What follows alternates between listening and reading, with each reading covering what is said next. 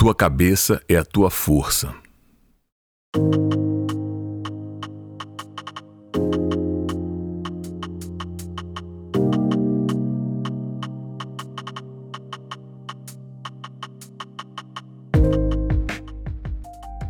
Eu sou Eduardo Lakshevitz e essa é a minha segunda chance.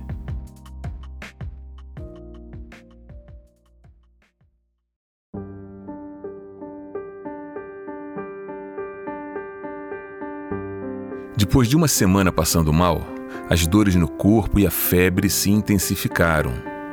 Recebi a visita da doutora Lídia, que é nossa amiga de longa data. Ela me examinou, verificou que minha saturação estava baixíssima e disse: Olha, vamos para o hospital agora. Eu já estava muito mal, quase sem forças para andar e com muita dificuldade de respirar. Parecia que não havia ar quando eu inspirava. Já tinha ouvido a expressão se afogar no seco, mas nunca havia experimentado esse desespero. É comum ouvirmos falar de porcentagem dos pulmões afetada. É o nosso jeito leigo de tentar entender o que está se passando e com que gravidade. Mas a verdade é que as informações que temos sobre esse mal ainda não são precisas.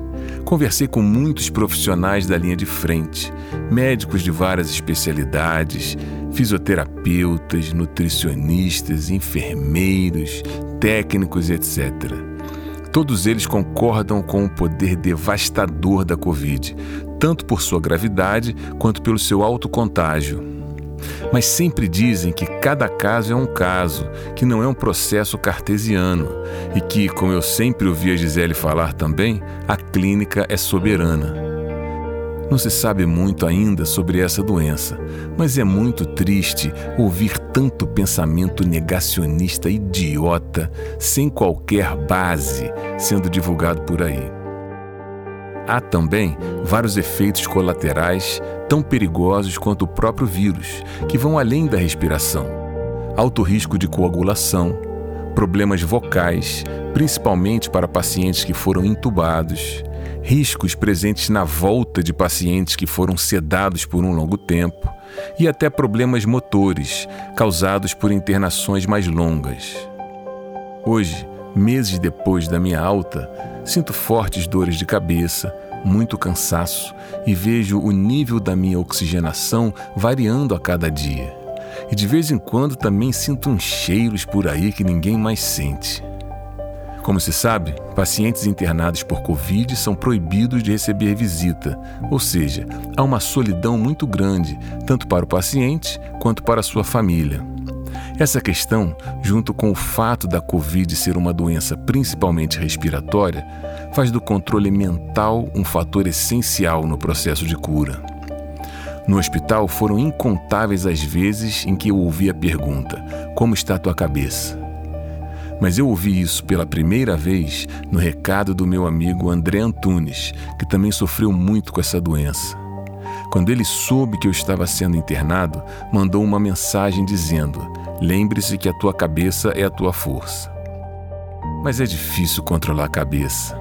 Eu me pegava pensando: Ok, Eduardo, você precisa ter controle mental. Mas quando falta o ar, meu amigo, quando não conseguimos respirar, isso é muito difícil. Às vezes me diziam: calma, respira, o que parecia um contrassenso. Não era por vontade própria que eu deixava de respirar. Como eu escrevi no dia em que tive alta, eu podia sentir todas as orações, pensamentos e as boas vibrações que eram enviadas por tantas pessoas queridas. E tenho certeza que foi por isso que consegui começar a respirar sozinho novamente. Nossa cabeça não funciona só como nós desejamos, né? Coisas pelas quais passamos, gente que conhecemos, amores, angústias, medos que vivemos e tantas outras coisas vão moldando o que se passa em nossa mente. E isso fica muito claro nessas horas de maior tensão. E olha, a cabeça continua no comando mesmo depois que melhoramos clinicamente, que nos vemos livres do vírus. Tenho percebido que a recuperação mental é até mais difícil que a melhora física. Nas primeiras semanas, já de volta em casa, eu chorava intensamente e com muita frequência. São dias de felicidade misturada com incerteza. Ficamos nos comparando a todas as histórias que ouvimos sobre a Covid, que nos são bombardeadas diariamente.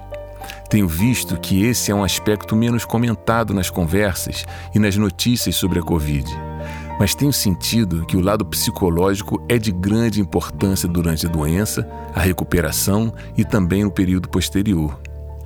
Nessas situações de angústia e incerteza, nos apegamos ao que não é palpável, ao que não é físico ou racional. No meu caso, desde o início fui acompanhado e sustentado por minha fé cristã, que aprendi desde criança por influência dos meus pais. Quando a Gisele trouxe meu celular para a UTI, eu ainda estava muito fraco, até mesmo para ficar mexendo nele. Logo coloquei os fones e liguei o Spotify na primeira canção que apareceu. Era a música Os Céus Manifestam, composição do César Elbert. Foi a primeira vez que tive uma sensação de conforto e de esperança naqueles dias. A letra fala nas obras de Deus, Criador de céus e terra.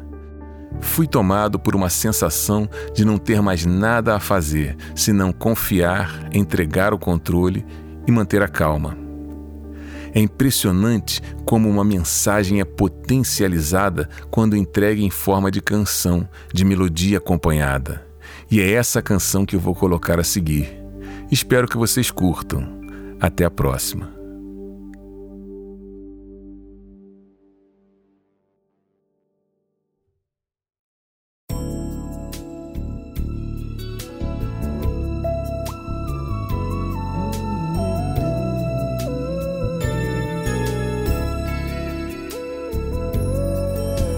maravilhas.